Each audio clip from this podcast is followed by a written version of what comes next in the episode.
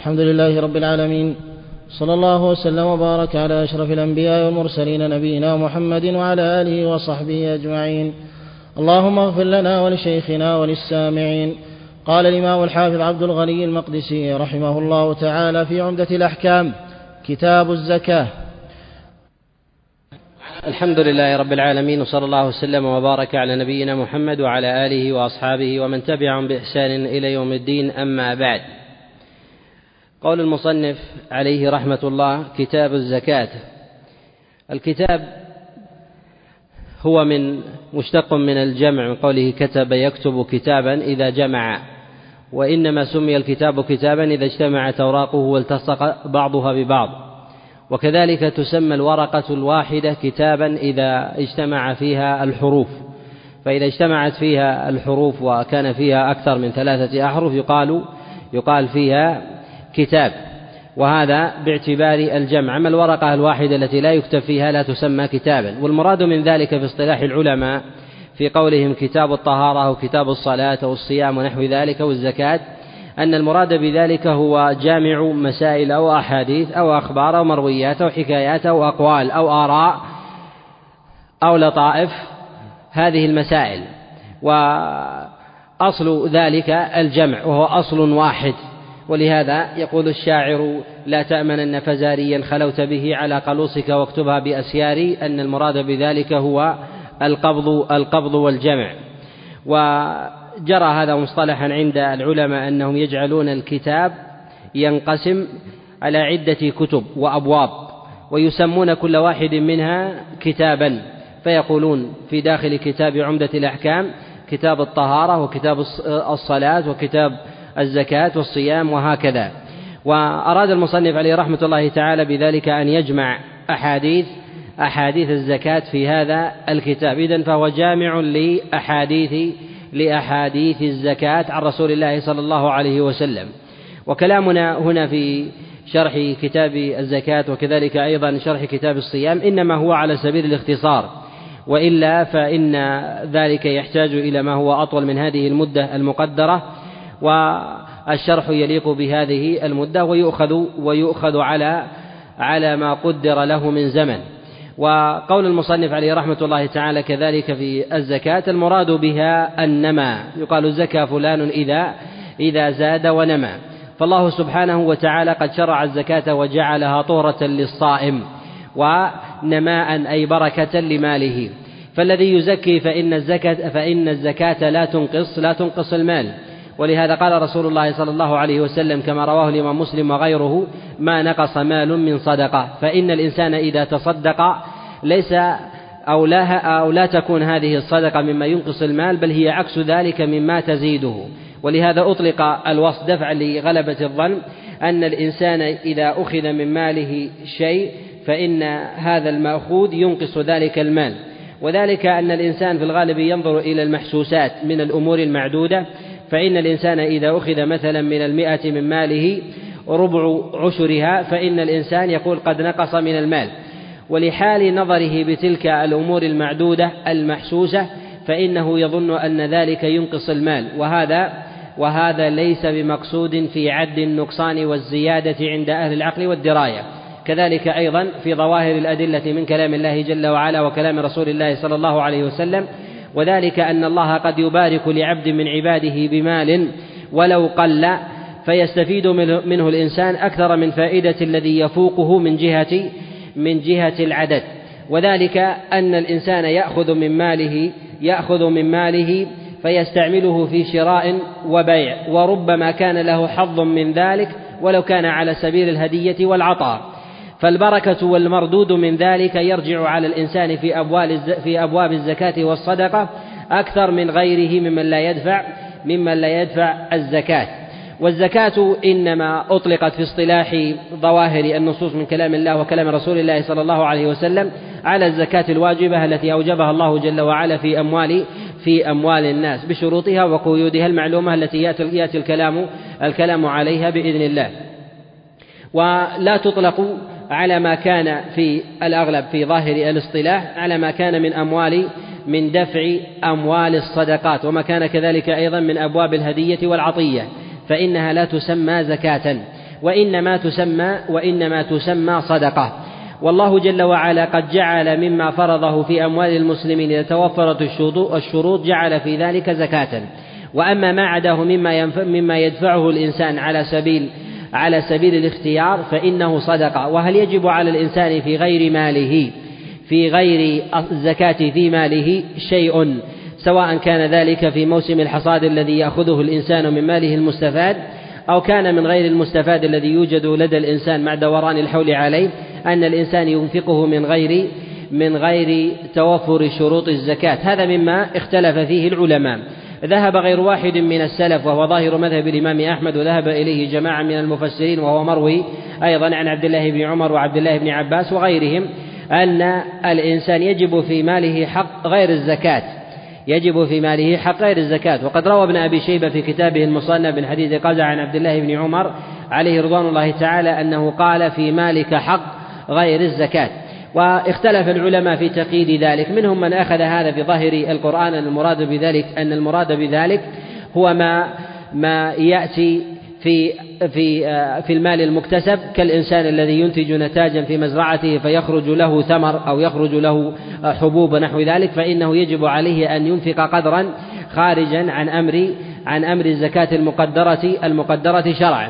ومنهم من أوجب ذلك على سبيل الإطلاق أن ينفق الإنسان من غير تقدير ومنهم من جعل ذلك على سبيل على سبيل الدوام في كل شهر ومنهم من قيده وهو قول ضعيف في كل في كل يوم. قال قالوا وهذا ظاهر فيما جاء عن رسول الله صلى الله عليه وسلم في الصحيحين وغيرهما أن النبي صلى الله عليه وسلم قال ما من يوم يصبح فيه العباد إلا وملكان ينزلان فيقولان اللهم أعط كل منفق خلفا وكل ممسك تلفا. قالوا وهذا دعاء والدعاء في مثل هذا لا يكون إلا في ترك إلا في ترك شيء واجب على الإنسان. وذلك أن الملك أن الملك إذا دعا على الإنسان بمثل هذا الدعاء دليل على أنه ترك شيئا واجبا في ماله. وإذا كان كذلك فإنه يجب عليه أن ينفق. وهذا مما ينبغي للإنسان أن يأخذه ولو على سبيل الاستحباب حتى يسلم من مثل هذا. فالله جل وعلا يبارك للإنسان في ذات ماله من جهة العدد كذلك من جهة مرد مرد النفع النفع عليه كما تقدم الإشارة إليه. وقبل الولوج في مسائل الزكاة يحسن أن ينبه هنا أن ما أوجبه الله جل وعلا على عباده من أركان الإسلام وغيرها أن الفضل الذي يرجع على الإنسان فيما أوجبه الله جل وعلا عليه يترتب ذلك بقدر تأكيد الشارع على ذلك الموجب. فإذا كان ذلك الموجب من أركان الإسلام فإنه يفضل على غيره مما أوجبه الله جل وعلا مما دونه. ولهذا في حال التفاضل في أمور العبادات فإنه ينظر إلى العبادة من جهة أصلها. هل جعلها الله جل وعلا واجبا متأكدا أم هي من الواجبات المطلقة؟ وإذا لم تكن من الواجبات المطلقة كأن تكون مثلا من جملة المستحبات والمتأكدات فإنه ينظر إلى أصلها. فإذا كان أصلها مما أوجبه الله جل وعلا فينظر إلى تقديره. فما كان له أصل أوجبه الله جل وعلا على سبيل الفرض أو على الركنية فهو أفضل من قرينه ممن لم يكن له أصل أصل واجب أو ركن. وهذا متقرن ومضطرد ومن نظر إليه يجده يجده مضطردا. فنافلة الصلاة أفضل من نافلة الزكاة باعتبار أن أصل أصل الصلاة آكد من آكد من أصل من أصل الزكاة والنفقة. كذلك أيضا في أبواب الصيام مع الزكاة وأبواب الحج مع مع الصيام بحسب بحسب اختلاف العلماء في أيهما في أيهما أفضل. والله جل وعلا قد جعل الزكاة ركنا من أركان من أركان الإسلام كما جاء ذلك عن رسول الله صلى الله عليه وسلم في عدة أخبار. منها ما جاء في الصحيحين وغيرهما من حديث عبد الله بن عمر أن رسول الله صلى الله عليه وسلم قال بني الإسلام على خمس شهادة أن لا إله إلا الله وأن محمد رسول الله وإقام الصلاة وإيتاء الزكاة وصوم رمضان وحج البيت من استطاع إليه سبيلا وجاء هذا أيضا في حديث عبد الله بن عمر عن أبيه وقد رواه الإمام مسلم وهو في الصحيحين من حديث أبي هريرة في قصة إتيان جبريل إلى رسول الله صلى الله عليه وسلم فسأله عن الزكاة فقال فسأله عن الإسلام قال الإسلام أن تشهد أن لا إله إلا الله وأن محمد رسول الله وتقيم الصلاة وتؤتي وتؤتي الزكاة. ومن هذا أخذ العلماء ما يسمى بأركان بأركان الإسلام. وقد جعلها الله جل وعلا ركنا من أركان الإسلام لأن المال لأن المال يبحث من جهة الأصل إلى بركته كما يبحث البدن إلى بركته فهي واجبة في الأمور المالية. والبدن كذلك يجب عليه يجب عليه شيء في ذاته مما يتعلق بالأبدان. فالله جل وعلا قد فرض عليه جملة من الصلاة والصيام وكذلك أيضا الحج وجملة أيضا من العبادات الأخرى التي أوجبها الله جل وعلا ومنها ما يدخل في في دائرة الأمر منها ما يكون على التأكيد ك كأمور الواجبات المطلقة ومنها ما يكون في أبواب الاستحباب. وهذا فيه دليل على أن البدن يجب يجب فيه الزكاة والزكاة هو أن يبذل الإنسان أن يبذل الإنسان ما أمر الله جل وعلا به من صلاة وكذلك أيضا صيام وحج وغير ذلك وكذلك أيضا بالنسبة بالنسبة للأموال. وقد جعل الله جل وعلا فيها جعل الله جل وعلا فيها الزكاة.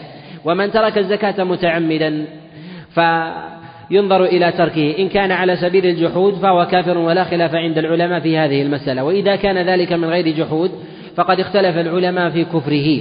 فقد اختلف العلماء في كفره. وروي عن جماعة من السلف القول بكفر من ترك ركنا من أركان الإسلام على سبيل الديمومة. وهذا مروي عن جماعة. قد روي عن سعيد بن جبير ونافع مولى عبد الله بن عمر وكذلك أيضا الحكم بن عتيبة وقال به أيضا عبد الله بن مسعود عليه رضوان الله تعالى في قول ضعيف عنه قد أسنده عنه محمد بن نصر المروزي في كتابه تعظيم قدر الصلاة ورواه جماعة ولا يصح عنه.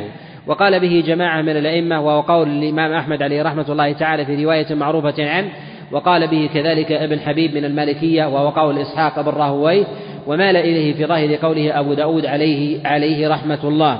بل ذهب بعض العلماء إلى أن من لم يكفر التارك لأحد أركان الإسلام أنه قد قال بقول المرجئة وهذا قول قد اندثر عند المتأخرين وقد ذهب جماهير العلماء وظاهر قول الأئمة الأربعة إلى أن من ترك الزكاة إلى أن من ترك الزكاة أنه لا يكفر سواء كان لحول واحد أو لأكثر أو لأكثر من ذلك إلا إذا كان الترك لديه لديه على سبيل على سبيل الجحود فإنه كافر ولا خلاف عند العلماء عند العلماء في ذلك. وهذا هو الأظهر وهو الذي تعضده الأدلة من كلام الله وكلام رسول الله صلى الله عليه وسلم وذلك لظاهر قوله عليه الصلاة والسلام ثم يرى سبيل إما إلى جنة وإما إلى نار.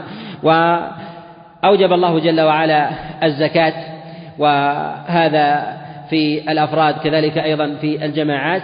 في من كان تحت ولاية تحت ولاية حاكم مسلم فإنه يجب عليه أن يجمعها في من هو تحته.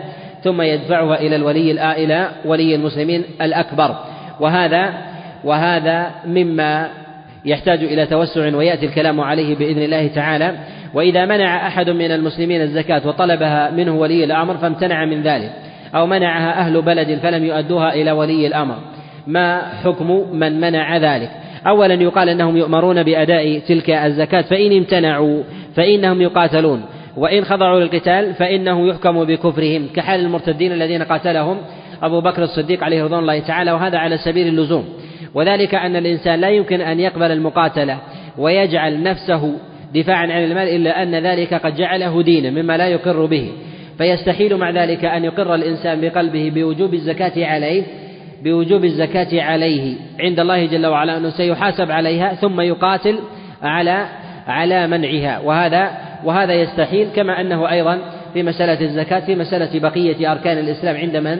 عند من منع العمل بها سواء كان ذلك على سبيل الأفراد أو على سبيل أو على سبيل الجماعة. وقد حكم العلماء وهو ظاهر فعل أصحاب رسول الله صلى الله عليه وسلم في قتال المرتدين أن منهم من منعها بخلا فلم يدفعها لأبي بكر ومنهم من منعها تعولا. فحينما قامت عليهم البينة والحجة قاتلهم أبو بكر الصديق عليه رضوان الله تعالى امتثالا لأمر رسول الله صلى الله عليه وسلم له كما جاء في الصحيحين وغيره من حديث أبي هريرة في قول رسول الله صلى الله عليه وسلم أمرت أن أقاتل الناس حتى يشهدوا أن لا إله إلا الله وأن محمد رسول الله ويقيموا الصلاة ويؤتوا الزكاة. فإذا فإذا فعلوا ذلك عصموا مني دماءهم وأموالهم إلا بحقها وحسابهم وحسابهم على الله. فالله جل وعلا قد أوجب عليهم أداء الزكاة فإذا منعوها وجب على ولي الأمر أن يقاتلهم. والزكاة من جهة دفعها تدفع تدفع لولي أمر ولي أمر المسلمين إذا سألها وإذا لم يطلبها فإنها تدفع في مصارفها في مصارفها المعروفة. ولو كان ولي الأمر ظالما أو مسرفا أو يدفعها في غير مصاريفها فإنها فإنها تدفع إليه لظاهر عمل السلف الصالح. وقد جاء النص ذلك صراحة عن غير واحد. جاء عن عبد الله بن عمر عليه رضوان الله تعالى كما جاء في المصنف وغيره من حديث نافع عن عبد الله بن عمر عليه رضوان الله تعالى حتى إنه قال عليه رضوان الله تعالى حتى إنه قال عليه رضوان الله تعالى إن إن ظلم ف فعلى فعلى نفسه يعني إن وضعها في غير في غير موضعها وكان هذا هو هو عمل السلف الصالح.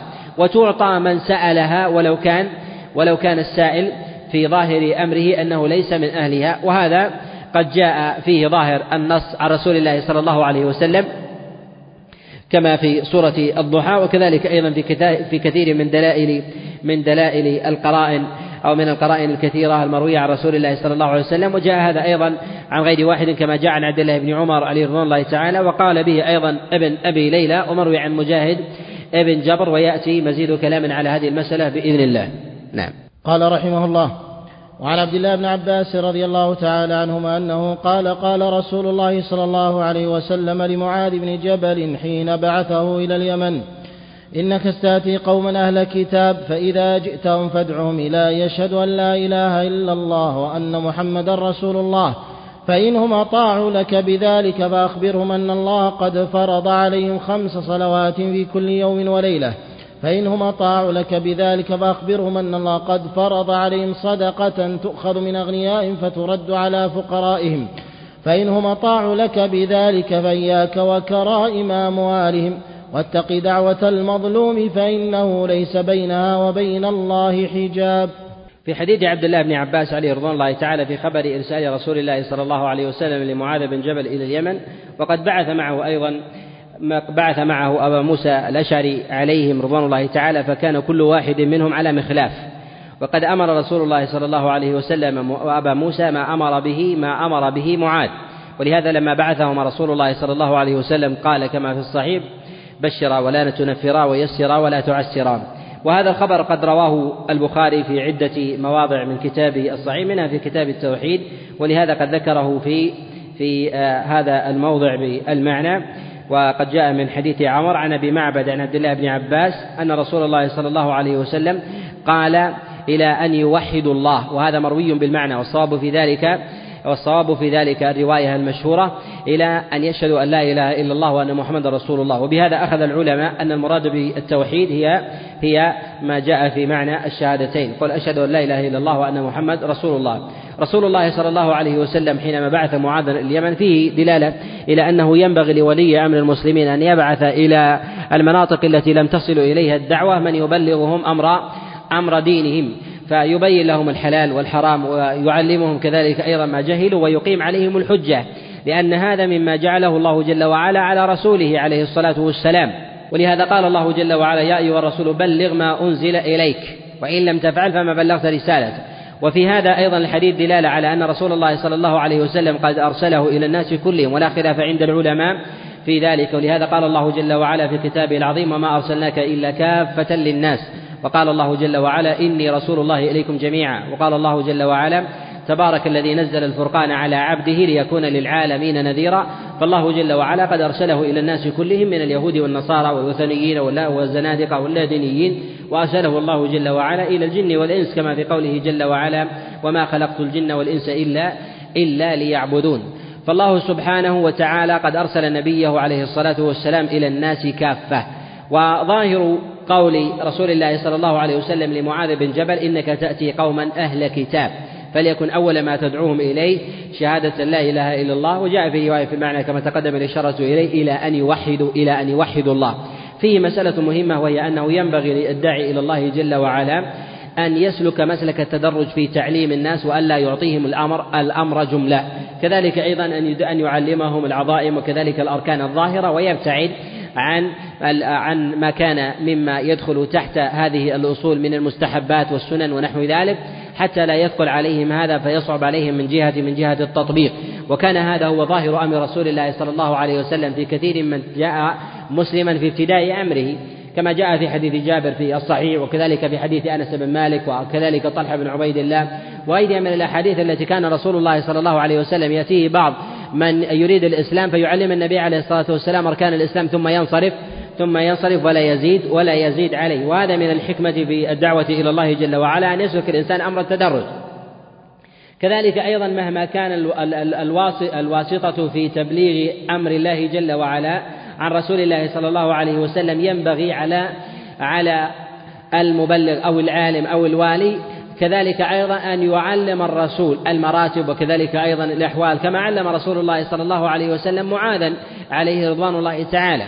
كذلك أيضا اكتفى رسول الله صلى الله عليه وسلم بمجمل بمجمل البلاغ كما في قوله إنك تأتي قوما أهل الكتاب فليكن أول ما تدعوهم إليه شهادة أن لا إله إلا الله وأن محمد رسول الله وهذه عبارة مختصرة مختصرة وهي ظاهرة أيضا في قول الله جل وعلا وإن أحد من المشركين استجارك فأجره حتى يسمع كلام الله. فالواجب في ذلك أن يسمعوا كلام الله جل وعلا على وجه ولغة يفهمونها لو أرادوا أن يفهموا ومن لم يفهم على لغته التي وصلت إليه لو أراد أن يفهم فلم يصغي أو ادعى عدم الفهم فإنه لا يعتد بذلك. ولهذا قد جاء عن رسول الله صلى الله عليه وسلم كما في مسلم من حديث أبي هريرة عليه رضوان الله تعالى أن رسول الله صلى الله عليه وسلم قال والذي نفسي بيده لا يسمع بي أحد من هذه الأمة يهودي ولا نصراني ثم لا يؤمن بي إلا أدخله الله إلا أدخله الله النار. فاكتفى رسول الله صلى الله عليه وسلم بمجرد السماع. فإذا وصل إلى أذن المدعو السماع من عن رسول الله صلى الله عليه وسلم على وجه الحقيقة بلغة يفهمها لو أراد أن يفهم ثم ادعى عدم الفهم أو عدم التسليم أو طلب المزيد فإن فإن ذلك يعد من جملة من جملة العناد والاستكبار. شريطة أن يكون ذلك على لغته وبعبارة يفهمها ويصاحب ذلك التروي والأنات كما هي عادة رسول الله صلى الله عليه وسلم. رسول الله صلى الله عليه وسلم بعث معاذا إلى اليمن وقال إنك تأتي قوما أهل كتاب فليكن أول ما تدعوهم إليه شهادة لا إله إلا الله. هنا رسول الله صلى الله عليه وسلم بين أمر أهل الكتاب وفي ظاهر دعوة رسول الله صلى الله عليه وسلم أن دعوة أهل الكتاب تختلف عن دعوة غيرهم من الوثنيين واللادينيين وغيرهم وذلك أن دعوة رسول الله صلى الله عليه وسلم للكتابيين يدعون إلى الإسلام. فإن لم فإن لم يجيبوا رسول الله صلى الله عليه وسلم فإنهم يدعون إلى دفع الجزية. وإن لم يدفعوا الجزية فإنهم يقاتلون. بخلاف الوثنيين فإنهم يدعون يدعون إلى الإسلام. فإذا لم يجيبوا فإنهم يقاتلون. ولا خلاف عند العلماء ولا خلاف عند العلماء في ذلك. قد حكى الإجماع على هذا جماعة كأبي عبيد وكذلك ابن جرير الطبري وابن حزم الأندلسي وغيرهم على أن الوثنيين يختلفون في هذا الأمر عن يختلفون عن أهل الكتاب. وهذا ظاهر في قول الله جل وعلا قاتلوا الذين لا يؤمنون بالله ولا باليوم الآخر ولا يحرمون ما حرم الله ورسوله ولا يدينون دين الحق من الذين أوتوا الكتاب حتى يعطوا الجزية عن يد وهم صاغرون. قال غير واحد من العلماء أن هذا هذا من المسائل النادرة التي يفسر القرآن مجمل السنة فإنه قد جاء عن رسول الله صلى الله عليه وسلم في حديث أبي هريرة مما تقدم الإشارة إليه في قول رسول الله صلى الله عليه وسلم أمرت أن أقاتل الناس حتى يشهدوا أن لا إله إلا الله وأني رسول الله. وهنا الأمر بالمقاتلة جاء على سبيل العموم في المقاتلين فقال أمرت أن أقاتل الناس سواء كانوا من أهل الكتاب من اليهود والنصارى أو كانوا من الوثنيين. فيحمل هذا النص في الأمر بالمقاتلة على على الوثنيين لا على أهل الكتاب وأهل الكتاب يؤمرون بدخول بالدخول الإسلام ولا يكرهون عليه. وهذا فيهم نزل قول الله جل وعلا لا إكراه في الدين وكذلك نزل قول الله جل وعلا قل الحق من ربكم فمن شاء فليؤمن ومن شاء فليكفر كما جاء هذا عن غير واحد من أصحاب رسول الله صلى الله عليه وسلم كما رواه ابن جرير الطبري وكذلك أيضا قد رواه أبو داود في كتابه السنن من حديث أبي بشر عن سعيد بن جبير عن عبد الله بن عباس أن رسول الله صلى الله عليه وسلم لما قدم المدينة كان الأنصار تكون المرأة منهم مقلاة يعني أنها إذا إذا حملت بولد فإنه يولد ميتا وإن ولد مات في أول حياته فتنذر لله جل وعلا نذرا إن أبقى الله جل وعلا جنينها أن تهوده لأنهم يرون اليهودية أفضل مما هم عليه فيمنعهم من الدخول في التهود هو الحمية والعصبية في ذلك.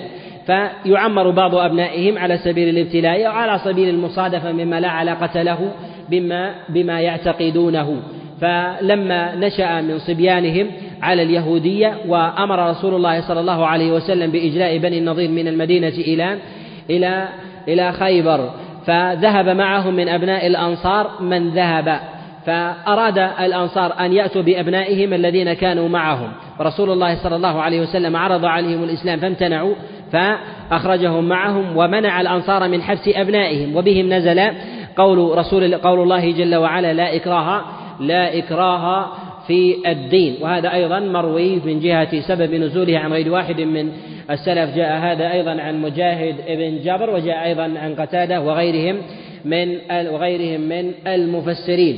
الشاهد من ذلك أنه ينبغي للداعي إلى الله جل وعلا أن يعلم حال المدعوين كما أخبر رسول الله صلى الله عليه وسلم كما أخبر رسول الله صلى الله عليه وسلم معاذا أنه يقدم على قوم من أهل من أهل الكتاب وبين له حالهم وذلك أن الداعي إلى الله جل وعلا إذا لم يعرف حال المخاطبين من جهة عقائدهم فإنه ربما اضطرب في دعوتهم أو جهل المراتب التي يدعون فيها فإنه كما تقدم دعوة الوثنيين تختلف عن دعوة أهل الكتاب من اليهود والنصارى من جهة إيصال من جهة إيصال البلاء كذلك أيضا عدم عدم المقاتلة. واليهود والنصارى يطلقون يطلق عليهم أهل الكتاب ويسميهم الله جل وعلا في بعض المواضع الذين كفروا وكذلك أيضا يسميهم الله جل وعلا في بعض المواضع بالمشركين. والغالب أنه يسمون يسمون بأهل الكتاب وهم اليهود والنصارى. والنصارى قد وقع فيهم التحريف أكثر من اليهود بل قد ذهب بعض العلماء على أن اليهود لم يقع التحريف في كتابهم إلا من جهة المعنى لا من جهة النص. وقد ذهب إلى هذا جماعة من العلماء كشيخ الإسلام ابن تيمية عليه رحمة الله تعالى في كتابه الجواب الصحيح. وذهب جماهير العلماء على أن التحريف وقع في النحوين كطريقة النصارى أنه وقع التحريف في اللفظ وكذلك أيضا وقع التحريف وقع التحريف في المعنى. قال فليكن أول ما تدعوهم إليه شهادة لا إله إلا الله وأن محمد رسول الله وجاء في رواية إلى أن يوحدوا إلى أن يوحدوا الله. وتوحيد الله سبحانه وتعالى على هذا المصطلح التوحيد إنما نشأ مصطلح في متأخر في كلام بعض بعض السلف. ولم يأتي في كلام رسول الله صلى الله عليه وسلم إلا بالمصدرية كما في قول الله جل وعلا قل هو الله أحد. فلا تدعوا مع الله أحدا كما هنا أيضا فإنه يظهر أنه نقل بالمعنى. وأما ما جاء عن رسول الله صلى الله عليه وسلم من ذكر التوحيد فجاء في مسند الإمام أحمد من حديث جابر ابن عبد الله ويروى أيضا من حديث عبد الله بن عمر ويظهر لي والله أعلم أنه روي بالمعنى. وهو اصطلاح وهو اصطلاح متأخر جعله العلماء مرادفا لكلمة التوحيد وهي شهادة لا إله إلا الله وأن محمد وأن محمد رسول رسول الله. وفي هذا دلالة على أن اليهود والنصارى يقبل منهم الدخول بالإسلام بالشهادتين. خلافا لمن قال أنه يجب عليهم مع الشهادتين أن يشهدوا أن عيسى عبد الله ورسوله وكلمته ألقاها إلى مريم وروح وروح منه. وذلك أن رسول الله صلى الله عليه وسلم طلب من معاذ بن جبل عليه رضوان الله تعالى أن يعرض عليهم الإسلام ابتداء بالشهادتين بشهادة لا إله إلا الله وأن محمد وأن محمد رسول الله. وفيه كما تقدم الإشارة إليه أنه ينبغي للإنسان أن يدعو الناس على سبيل الترتيب وأول ما يدعوهم إليه إلى توحيد الله جل وعلا وهو إفراده بالعبادة. ومعنى لا إله إلا الله أي لا معبود بحق إلا الله. وهذا المعنى من أول من أو أول من ذكره على هذا التقييد ما لا معبود بحق إلا الله. والمعنى في ذلك صحيح وعليه سائر العلماء من السلف والخلف ولكن من ذكره على هذا التقييد هو ابن جرير الطبري كما كما في كتابه كما في كتابه التفسير. لا إله إلا الله وأن محمد وأن محمد رسول الله. وذلك أن أنه لا يقبل منهم الدخول في فروع أو لا يقبل منهم العمل بفروع الإسلام ما لم يوحدوا الله جل وعلا. وبهذا استدل غير واحد من العلماء على أن الكفار لا يخاطبون بفروع الإسلام حتى يدخلوا حتى يدخلوا في التوحيد. وذلك أن رسول الله صلى الله عليه وسلم أمر معاذا أن يأمرهم بالتوحيد قبل أن يأمرهم بالصلاة بالصلاة والزكاة. ومن العلماء من قال أنهم يؤمرون بفروع الإسلام على خلاف عند العلماء في فروعهم منهم من قيد ذلك بالأمور الظاهرة التي تقتضي مفارقة لأهل الإسلام ومنهم من يستدل بظواهر بظاهر الميثاق العمري لعمر بن الخطاب عليه رضوان الله تعالى مع أهل مع أهل الكتاب من النصارى من نصارى الشام. كما روى ذلك أبو عبيد وكذلك ابن زنجوي وغيرهم.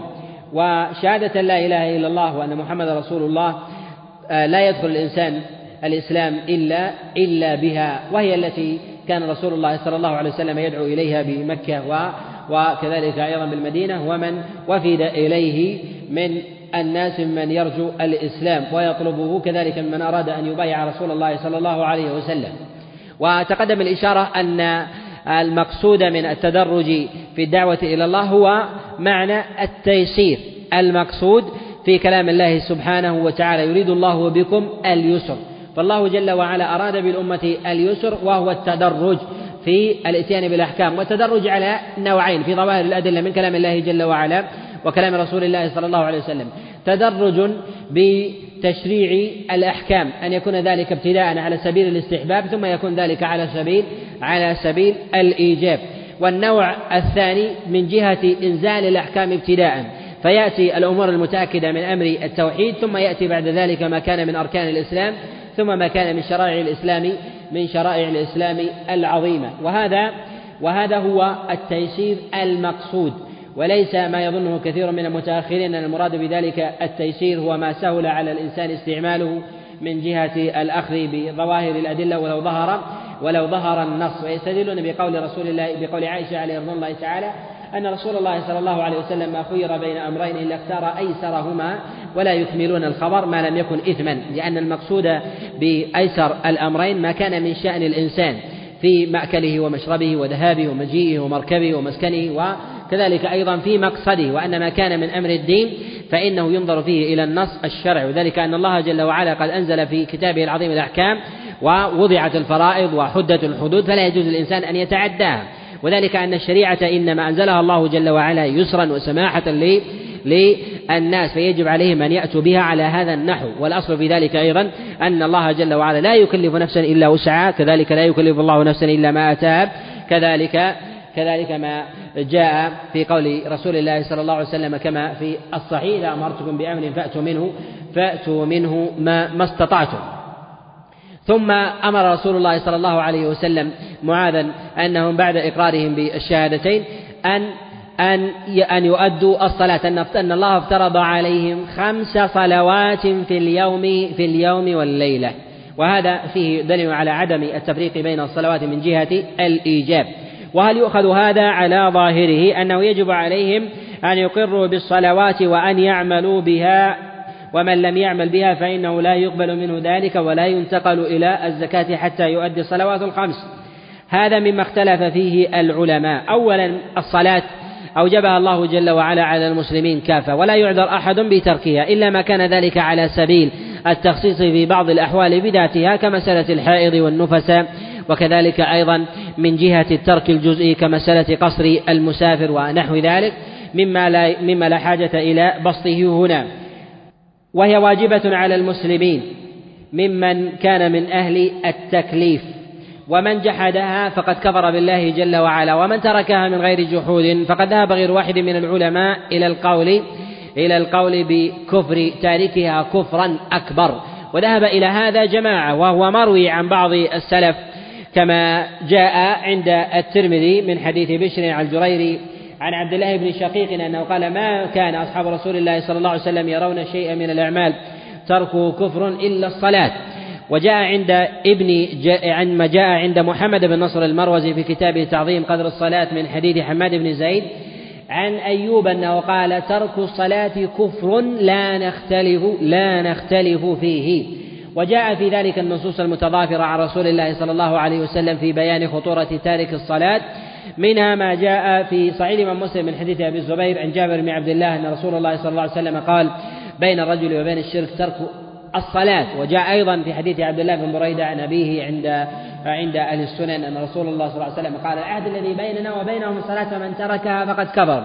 هنا جاء التكفير على سبيل الإجمال ولهذا قال رسول الله صلى الله عليه وسلم العهد الذي بيننا وبينهم ترك الصلاة وأل هنا للعهد هي الصلاة المعهودة إذا هي مفسرة أو دالة على ذات المعنى الذي جاء في حديث عبد الله بن عباس في قول رسول الله صلى الله عليه وسلم أن الله افترض عليهم خمس صلوات في اليوم في اليوم والليلة أي أن الذي لم يؤد صلوات الخمس بأوقاتها ومن خرج ومن خرجت منه صلاة واحدة حتى حتى خرج وقته أنه أنه كافر بالله على ظاهر الخبر. ولكن هذا لا نقول لا نقول به. لماذا؟ لأنه قد جاء خبرا يفسر ذلك عن رسول الله صلى الله عليه وسلم أن الإنسان لا يكفر حتى يترك الصلاة بالكلية. فالذي يؤدي صلاتين ويؤدي ثلاثة لا يكفر لا يكفر بهذا.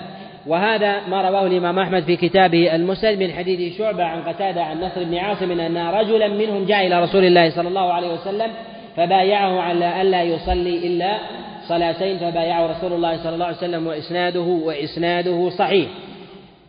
يستدل بذلك على أن تارك الصلاة بالكلية هو الذي يكفر والذي يترك صلاة واحدة مرتكب لكبيرة لكبيرة من كبائر من كبائر الذنوب. والعلماء الذين يكفرون بترك الصلاة الواحدة بعضهم يفرق بين الصلاتين المجموعتين كالظهر والعصر. إذا أخر الظهر حتى خرج وقتها فيجمعها مع صلاة مع صلاة العصر. أن هذا يختلف حكما عمن أخر صلاة العصر حتى يدخل مع مع صلاة المغرب. كذلك أيضا بالنسبة لصلاة الفجر لأنها ليست ليست مجموعة فلها فلها حكمها كذلك صلاة العشاء مع صلاة الفجر أن ذلك يقع منه التكفير. وروي هذا القول عن غير واحد عن غير واحد من السلف. وذكر غير واحد من العلماء كما هو ظاهر قول محمد بن محمد بن ناصر في كتابه تعظيم قدر الصلاة أن الكفر الوارد عن رسول الله صلى الله عليه وسلم هو موضع خلاف هل هو من الكفر الأكبر أم من الكفر أم من الكفر الأصغر. وقالوا مع ظهور النص عن رسول الله صلى الله عليه وسلم لكن الاختلاف في تحديده والذي يظهر لي والله أعلم أنه من الكفر الأكبر شريطة أن يكون الترك ب أن يكون الترك بالكلية. فإذا لم يكن تركا بالكلية على القيد الذي تقدم الإشارة إليه فإن هذا فإن هذا على التفصيل على التفصيل السابق.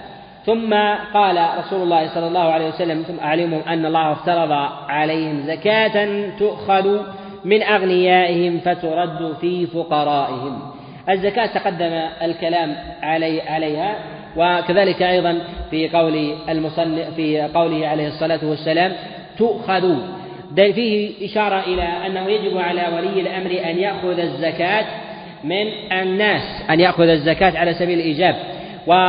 وقال بهذا غير واحد من العلماء من من السلف أيضا من قال أنها توكل إلى إلى الناس يدفعوها إلى إلى مستحقيها. والذي يظهر لي والله أعلم أنه يجب على ولي الأمر أن يعين من يتابع المسلمين بدفعها. كما كان رسول الله صلى الله عليه وسلم يبعث عماله إلى إلى الناس من أهل الضواحي والقرى والبوادي فينظر من من لم يدفع الزكاة أن يدفعها. وكذلك أيضا يقوم لهم أحوالهم. ومما يؤكد ذلك ويعود أيضا أن كثيرا من الناس يجهل يجهل مقادير الزكاة في الأموال من بهيمة الأنعام وكذلك أيضا من النقدين وكذلك أيضا من الزروع وما يجب كذلك أيضا في غير ذلك أن يجب فيه الزكاة أم لا من من من المركوبات من الخيل وكذلك أيضا البغال وكذلك أيضا من العبيد وكذلك أيضا من عروض التجارة مما يجهله كثير من الناس من جهة تقييمه فإنه يجب على ولي الأمر أن ينيب من من يقوم بجمع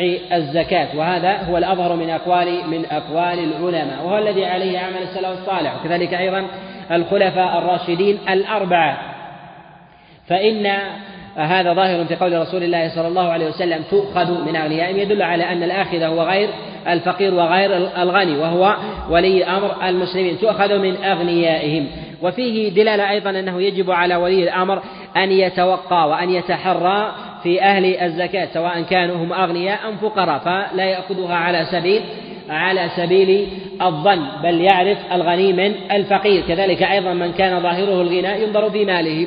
هل هو ممن هو عليه دين فيكون من جملة الغارمين أو كان هذا المال هو دين عليه فينظر فينظر في حاله. كذلك أيضا ينظر في ذات المال هل هو من جملة أموال المسلمين من الأوقاف أو الصدقات فإنه ينظر وهذا ناظر عليها. فإن أموال الصدقات خاصة إذا كانت المصارف من مصارف الزكاة فإنه لا زكاة فيها فإن إذا أخذت من الزكاة فإنها ترد ترد فيها وهذا وهذا دور. على خلاف النفقات الأخرى من التي لا تكون من جملة مصارف الزكاة كمثلا كالأموال التي مثلا تجمع في غير مصارف الزكاة كبناء الطرق وبناء المستشفيات ونحو ذلك فإن هذا فيما يجب فيه الزكاة على على الصحيح من أقوال على صحيح من أقوال العلماء بخلاف الأموال المجموعة لصالح الزكاة. فإنها فإنه لا يؤخذ منها الزكاة. وأما الأموال الأخرى فإنه يؤخذ منها الزكاة لأن الزكاة واجبة وحظ أعلى من جملة من جملة النفقة والصدقة. وفي قول رسول الله صلى الله عليه وسلم تؤخذ من أغنيائهم. الغني هو من ملك نصابا في هذا الباب بخلاف العرف العام. العرف العام هو من وجد من وجد حاجته وحاجة وحاجة من يعول فإنه يسمى غني. ولكن في أبواب في أبواب الزكاة ومن ملك نصابا بحسب ما يكون لديه من أموال. سواء كان من بهيمة الأنعام بلغ نصابا فإنه يكون من جملة الأغنياء. كذلك إذا كان من أهل كذلك إذا كان إذا كان من أهل النقدين من الذهب والفضة فإنه يجب في ذلك أن يجب في ذلك أن يملك نصابا حتى يسمى يسمى غنيا. كذلك أيضا من كان من أهل الزروع والثمار وكذلك أيضا من كان من أهل من أهل التجارة. وفي قول رسول الله صلى الله عليه وسلم تؤخذ من أغنيائهم وترد وترد في في فقرائهم. ظاهر هذا أن الزكاة هنا تؤخذ من أغنياء المسلمين ولا تؤخذ من من أغنياء غير المسلمين كما هو قول كما هو قول عامة العلماء. وظاهر الأقوال وظاهر الأقوال من كلام كثير من الفقهاء من المتأخرين. وهو عمل السلف الصالح وعمل الخلفاء الراشدين الأربعة. فإنهم لم يكونوا يأخذون الزكاة من المعاهدين ولو كان قد كثر المال باعتبار أنه يؤخذ منهم يؤخذ منهم الجزية. فإن فإن ذلك مما يسقط يسقط الضريبة أو يسقط ما يسمى بالزكاة عن عنهم في أموالهم لحماية المسلمين. لهم كذلك أيضا لا يجحف في حقهم في هذا الباب. وفي قول رسول الله صلى الله عليه وسلم تؤخذ من أغنيائهم وترد في في فقرائهم. في إشارة إلى أنه ينبغي للزكاة أن تؤخذ وترد في فقراء البلد الذي فيه فيه الأغنياء. وإذا كان الغني في بلد في ذاته وماله في بلد أخرى فإن العبرة بذلك في في موضع المال. فإذا كان للرجل مال في بلدة مثلا في مكة وله مال في الشام وله مال في مصر. فإن ماله الذي في الشام يكون لأهل الشام وماله الذي في مصر يكون لأهل مصر. وماله الذي في مكة فإنه لأهل مكة وهكذا. ولا ينظر إلى ولا ينظر إلى ذاته. ولهذا قال رسول الله صلى الله عليه وسلم تؤخذ من أغنيائهم. يعني المأخوذ هو الزكاة وترد في فقرائهم. في الفقراء الذين لهم حظ في ذلك في ذلك المال. وبهذا أخذ جماهير العلماء على أن الزكاة لا تخرج من لا تخرج من بلد الزكاة إلى بلد آخر. ما وجد في ذلك الحاجة ولو كانت الحاجة في أدنى في أدناها ووجدت في غيرها في أعلاها فإن السنة في ذلك أن أن تكون في البلد التي الذي أخذ منها المال. واتفق العلماء على أنه إذا عدمت الحاجة في البلد فإنه يلتمس يلتمس في البلد الآخر وهذا محل اتفاق عند العلماء إذا عدمت الحاجة أو عدمت الأصناف الثمانية. في هذا فإن العلماء يتفقون على جواز إخراجها وهذا مما لا خلاف عندهم مما لا خلاف عندهم فيه. وأما إخراجها على سبيل على سبيل العمد مع وجود الحاجة فذهب جماهير العلماء إلى أن ذلك خلاف الهري ومنهم من قال بعدم الجواز مع الإجزاء مع الإجزاء عند عند عامتهم. وإنما كانت الحكمة في أخذ الزكاة من الأغنياء ورد ورد هذه الزكاة في الفقراء لحكمة في ذلك. يظهر والله أعلم أن المراد بذلك هي أن يسد أغنياء كل بلد, كل بلد حاجة الفقراء في ذلك البلد. فإذا كان كل بلد يقدرون المصارف بحسب أهوائهم ورغباتهم فيخرجون الزكاة من بلدهم إلى إلى مواضع أخرى ربما ساء توزيع ساء توزيع الزكاة. والغالب أن الناس في كل بلد على درجات منهم الأغنياء ومنهم ومنهم الفقراء. وهم يتكاثرون من جهة من جهة الوفرة الأغنياء والفقراء بحسب بحسب وفرة الأغنياء يكون يكون حاجة حاجة الفقراء إليهم. وذلك أن مرد ذلك إلى الأموال. فإن استقامة حال الناس في الأموال تقتضي ذلك أن يكون المال في أيدي الناس من أغنياء وفقراء بحسب حاجة البلدة.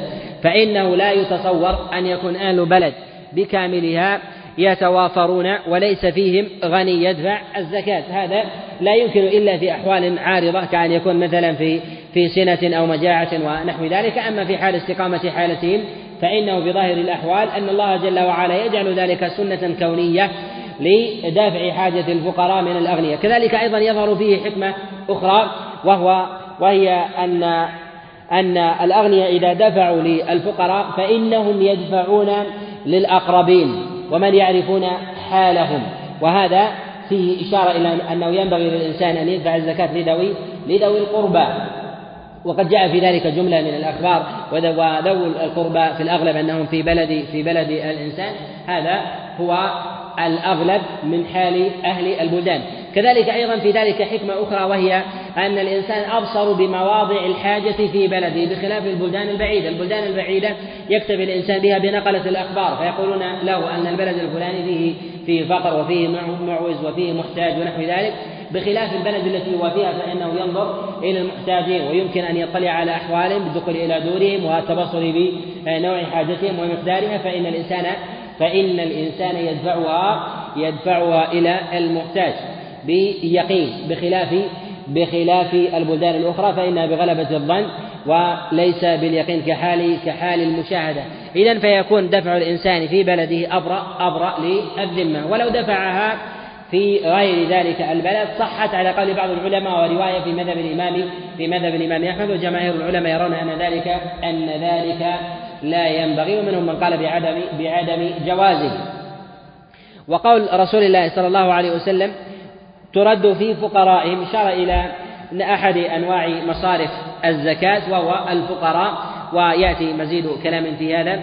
وإنما خص رسول الله صلى الله عليه وسلم أمر الفقراء باعتبار أنه هو الأغلب من أصناف من أصناف الزكاة. وأما بقية الأصناف فهي فهي عارضة. كذلك أيضا فهي فهي من الألفاظ العامة التي يندرج فيها يندرج فيها غيرها. فيندرج في ذلك الغانم يدخل في جملة الفقير ويندرج في ذلك أيضا ابن السبيل باعتبار الحكم العارض العارض عليه أنه فقير في مثل تلك الحاجة. وأما ما عداها فإنها أحوال أحوال عارضة كحال الإنسان مثلا في في سبيل الله في الجهاد في سبيل الله فإن هذا من الأمور العارضة بخلاف الأمور الأغلب من أحوال من أحوال الناس. كذلك الإنسان في الرقاب إعتاق الرقاب فإن هذا أيضا من الأمور من الأمور العارضة. وإن كان ما يصدق عليه الفقر في ذاته في تلك الحال ولهذا ذكر رسول الله صلى الله عليه وسلم هذه العبارة باعتبار باعتبار الأغلب. والفقير هو الذي لم يجد حاجته أو حاجة ذريته ولو وجد حاجته. وقال غير واحد من العلماء أن قيد الحاجة هي لحول تام. ويقيسون ذلك ببعض أفعال رسول الله صلى الله عليه وسلم كما جاء في صحيح حديث جابر أن رسول الله صلى الله عليه وسلم كان يدخر قوت سنة. قالوا ولما ادخر رسول الله صلى الله عليه وسلم قوت سنة دل على أن من لم يملك ذلك الحد فإنه يعد من الفقراء ممن يجب أو يجوز له دفع, دفع الزكاة. ومنهم من قيد ذلك بحاجة اليوم واليومين ونحو هذا. وإذا ملك الإنسان كفايته وله دار ولكنه يحتاج يحتاج الطعام أو ملك الإنسان دار ولو ملك الإنسان الطعام والشراب ولكنه يحتاج إلى مسكن فإنه من أهل الزكاة. كما جاء هذا عن غير واحد من الفقهاء من السلف وروي عن عمر ابن عبد العزيز عليه عليه رحمة الله. وإذا دفع الإنسان زكاته في غير في غير مصارفها عن غير علم فإنه قد أداها وأجزأ ذلك عنه باتفاق السلف وبظاهر النص عن رسول الله صلى الله عليه وسلم. والدليل على ذلك ما جاء في الصحيحين وغيرهما من حديث أبي الزناد الأعرج عن أبي هريرة أن رسول الله صلى الله عليه وسلم قال عليه الصلاة والسلام قال رجل لأتصدقن قال إذا أصبح فلما أصبح خرج فوضع صدقته في يد في يد زانية. فقيل له إنها زانية قال الحمد لله على زانية. وقال ونذر ألا إن أصبحت لا أتصدقن فلما كان الصباح خرج فوضعها في يد في يد سارق. فقال الحمد لله على سارق. وفي الثالثة وضعها في يد غني وقال الحمد لله على غني. وقيل له لعل السارق أن يستعف أن أن يمنعه ذلك من سرقته والزانية البغي أن تستعف والغني أن يدفعه ذلك إلى إلى الإنفاق. وكذلك أيضا ما جاء عن غير واحد كما رواه ابن زنجوي في كتابه الأموال وكذلك ابن أبي شيبة من حديث مجاهد بن جبر عن ابن أبي ليلى عن أبي ذر عليه رضوان الله تعالى أنه دفع زكاة لرجل فظهر غنيا فقال يأتي يوم القيامة وتكون في يده رضفة يعني قطعة من النار أو من الجمر وإشارة هذا إلى إسقاطه عنه وجاء هذا عن عمران بن حصين كما جاء في المصنف عنه بإسناد بإسناد صحيح أنها أنها تسقط في ذلك. فإذا ظهر من الإنسان السؤال والحاجة ونحو ذلك وكان ذلك في موضعها فإنه فإنه فإنه يعطيها. بخلاف مثلا السؤال الذين يسألون في غير المواضع كالذين يسألون مثلا في المساجد ونحو ذلك الذي أرى أنهم لا يعطون حتى يخرجوا من المساجد. وأعلى ما جاء في ذلك عن إبراهيم النخعي أنه قال لا تعطوهم يعني السؤال في المساجد فتعينوهم على ما هم فيه. يجعلون هذه المواضع مواضع سؤال الحاجة خاصة من من يجعل ذلك من يجعل ذلك موضعا لتكسبه ونحو هذا بخلاف الإنسان الذي يعرض له في الطريق ونحو ذلك هذا هو المحتاج. أما الذي يتخذ مواضع الجماعات ونحو ذلك للزكاة لأخذ الزكاة أو الصدقه ونحو ذلك فإن هذا مما لا ينبغي في أمر المساجد. أما إذا كان على سبيل الاعتراض وهذا أمر عارف فإنه قد يخفف فيه وظاهر عمل السلف فإنهم كانوا يكرهون كانوا يكرهون ذلك. وفي قول رسول الله صلى الله عليه وسلم وفي قول رسول الله صلى الله عليه وسلم وترد في فقرائهم فيما تقدم الإشارة إليه وأنه ينبغي للإنسان أن يتحقق من وصف الفقير وإذا غلب على ظنه آه، صدق السائل فإنه يعطاها يعطاها من سألها. وإذا منع السائل أو غلب على ظنه أنه ليس بصادق فإنه لا يجوز له أن ينهر السائل. لا يجوز له أن ينهر أن ينهر السائل. وهذا لا خلاف عند العلماء فيه وإنما الكلام في مسألة في مسألة أعطياته إذا إذا غلب على الظن أنه إذا غلب على الظن أنه أنه ليس من أهلها فإنه لا لا يعطى من غير من غير نهر. ثم بين رسول الله صلى الله عليه وسلم أنه ينبغي للإنسان أن يأخذ السطة من أموال من أموال الناس. ولهذا قال رسول الله صلى الله عليه وسلم إياك وكرائم أموالهم المراد بالكرائم هي النفيسة من من بهيمة من بهيمة الأنعام. كذلك أيضا إذا كان الإنسان مما يأخذ من الذهب فإن الذهب على درجات خاصة ما كان الإنسان يتاجر بالمصوغات ونحو ذلك فإنه لا يأخذ من المصوغ العالي ونحو ذلك ويأخذ من من المتوسط ونحو هذا. كذلك أيضا من بهيمة الأنعام لا يأخذ الجيد فيبخس الغني وكذلك أيضا لا يأخذ من الردي فيبخس الفقير وإنما يأخذ من المتوسط. وتفصيل ذلك وتقديره بحسب بحسب الإجمال لا بحسب الذات. لا يقال أنه لا يأخذ الطيب على سبيل الإجمال ولا يأخذ الردي على سبيل الإجمال وإنما ذلك على سبيل مجموع الزكاة. فإذا كان مثلا لدى الإنسان مئة من الإبل مئة من الإبل جيدة ومئة من الإبل رديئة فإذا أخذ مثلا من الإبل زكاة المئة الجيد وبالزكاة المئة الأخرى من الردي فإن هذا فإن هذا كافي. ويخرج من هذا إذا كانت كان مال الإنسان كلها كرائم فإنه يأخذ منها ولا خلاف عند العلماء ولا خلاف عند العلماء في ذلك. وإذا كذلك أيضا إذا كانت كل كل آه كل ماله كان كل المال من الردي فإنه يأخذ يأخذ من الردي ولا خلاف عند العلماء عند العلماء في ذلك. كذلك لو أخذ الإنسان طيبة من كريم ماله وأخذ مثلا متوسطة وأخذ رديئة إذا كان ما يجب عليه مثلا ثلاث شياه فإن هذا فإن هذا مما لا بأس به باعتبار باعتبار التنوع لأن قيمة ذلك من جهة الأصل في حق الغني كذلك أيضا في حق الفقير على التساوي. ومن العلماء من منع من ذلك باعتبار باعتبار اختلاف حظ الفقير مع مع أن ذلك يكون من العدل في حق الغني. وذلك أن الإنسان إذا وجب على صاحب الزكاة ثلاثة شياه فيؤخذ كريمة ويؤخذ متوسطة ويؤخذ رديئة. من جهة الغني هذا على التساوي بخلاف الفقير فإن الطيبة ربما تذهب لواحد والمتوسطة تذهب لواحد والرديئة تذهب تذهب لواحد. ولهذا قد منع بعض العلماء من ذلك. وقال أنه ينبغي أن يتحرى في مثل ذلك إلا إذا اتحدت الكرائم. واتحدت اتحدت الكرائم فإنه يأخذ منها على السواء وإذا كان اتحدت كذلك أيضا في أبواب الردي فإنه يأخذ منها على السواء كذلك أيضا في المتوسط. إلا في حالة على القول السابق أنها تدفع لفقير واحد هذا أيضا مما اختلف فيه العلماء. هل الزكاة تدفع لأحد الأصناف الثمانية الذين ذكرهم الله جل وعلا أم تدفع للجميع؟ ذهب جمهور العلماء إلى أنه لا حرج أن تدفع صنف واحد وذهب بعض العلماء وظاهر قول الإمام الشافعي عليه رحمة الله إلى أنها تدفع إلى أقل الجمع من الأصناف الثمانية. أقل الجمع عند الشافعية هو هو ثلاثة قال تدفع إلى ثلاثة أو أربعة؟ يوزع المال ويقسم. وظاهر عمل السلف أن الزكاة تدفع تدفع إلى صنف واحد. إذا كان ذلك يؤدي يؤدي حاجته ولا يجعل ذلك مما في صفات الأغنياء فيكون حينئذ من جملة من جملة من؟ زاد عليه المال إلى حد الإسراف إلى حد إلى حد الإسراف. فإذا زاد إلى حد الإسراف يمنع يمنع دافع الزكاة وذلك حتى لا يبخس بقية بقية الفقراء. وإنما يعطى بقدر حاجته وكفايته ولو بلغ إلى حد أدنى أدنى الغنى فإن ذلك مما مما لا بأس لا بأس به. ثم حذر رسول الله صلى الله عليه وسلم من الظلم قال واتق دعوة المظلوم.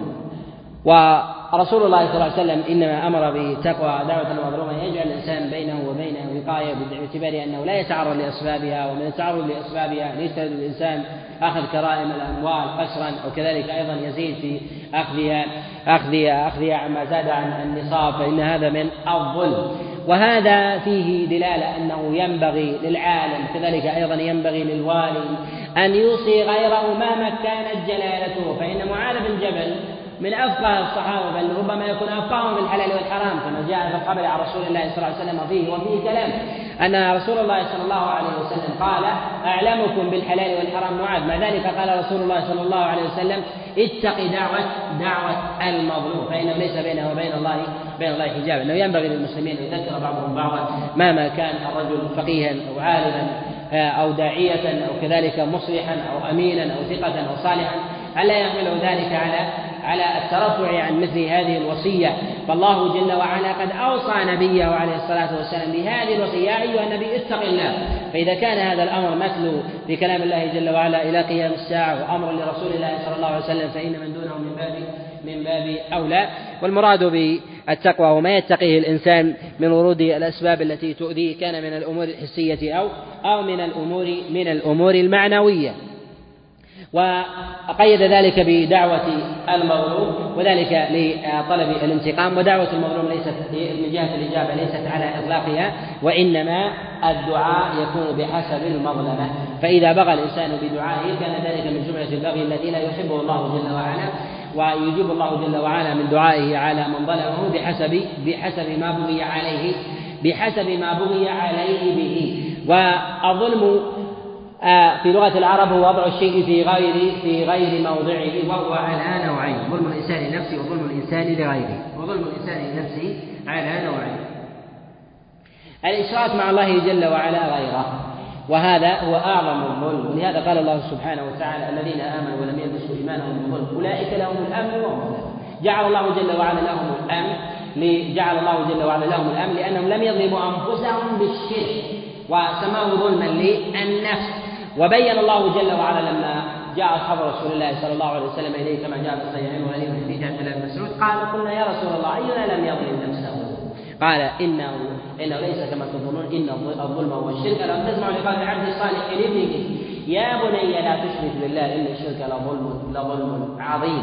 فبين رسول الله صلى الله عليه وسلم خطر الظلم ومغبة وكذلك أيضا أعظمه في ذلك هو الاشراك وانما امتاز الاشراك لأنه ظلم في الباطن والظلم وضع الشيء في غير موضع. فالله جل وعلا خلق للإنسان قلبا فوجب أن أن تتوجه أعمال القلوب لله وأن تتوجه أعمال الجوارح لله. أيضا فإذا وضعها في غير موضعها فسجد لغير الله وأحب غير الله فوق حب الله. وكذلك أيضا خاف غير الله أو أعظم من حب الله أو كخشية الله فإن هذا فإن هذا مما يخرجه من الملة والعياذ بالله. ولهذا قد بين الله جل وعلا حال الشرك ومنزلته عن سائر الذنوب. إن الله لا يغفر أن يشرك به ويغفر دون ذلك لمن يشاء. النوع الثاني من أنواع ظلم النفس هو المحرمات اللازمة للإنسان التي لا تتعلق بحقوق الآخرين على اختلاف عند العلماء في بعض أجزائها في بعض أنواعها. ومن هذه الذنوب اللازمة للإنسان كشرب الخمر بخلاف بيعه كذلك أكل الخنزير أكل الميتة أكل الدم وغير ذلك فإن هذا من ظلم من ظلم الإنسان لنفسه وهو مما يعاقب عليه الإنسان في ذاته. ولا حق لأحد ولا ينتظر فيه معه تحلل أحد. النوع الثاني من الظلم مما يدخل في بابنا هنا ظلم الإنسان لغيره مع تضمنه لظلم النفس. وذلك أن ظلم الإنسان لغيره إنما أخرجناه عن ظلم النفس أن ظلم الإنسان لغيره لا يحتاج معه إلى التوبة ولا تصح منه التوبة المجردة حتى يعيد الحقوق إلى أصحابه وهو على ثلاثة أنواع ظلم الإنسان لغيره في الأنفس وظلم الإنسان لغيره في الأموال وظلم الإنسان لغيره في الأعراض. وأيها أعظم أعظمها في ذلك هي الأنفس ثم يليها بعد ذلك الأموال وذلك أن الأموال أن الأموال تدفع الأنفس كذلك أيضا قيل أنها تدفع الأعراض ولكن باعتبار أن السقوط الأعراض لا يكون من مجرد الكلام بخلاف الوقوع في الفعل. على خلاف عند العلماء في الزنا هل يكون من جملة الحق اللازم للإنسان فيكون من ظلم الإنسان لنفسه إذا كان على سبيل إذا كان على سبيل الاغتصاب هل يكون من ظلم الإنسان لنفسه أو ظلم الإنسان لغيره؟ هذا من مواضع الخلاف.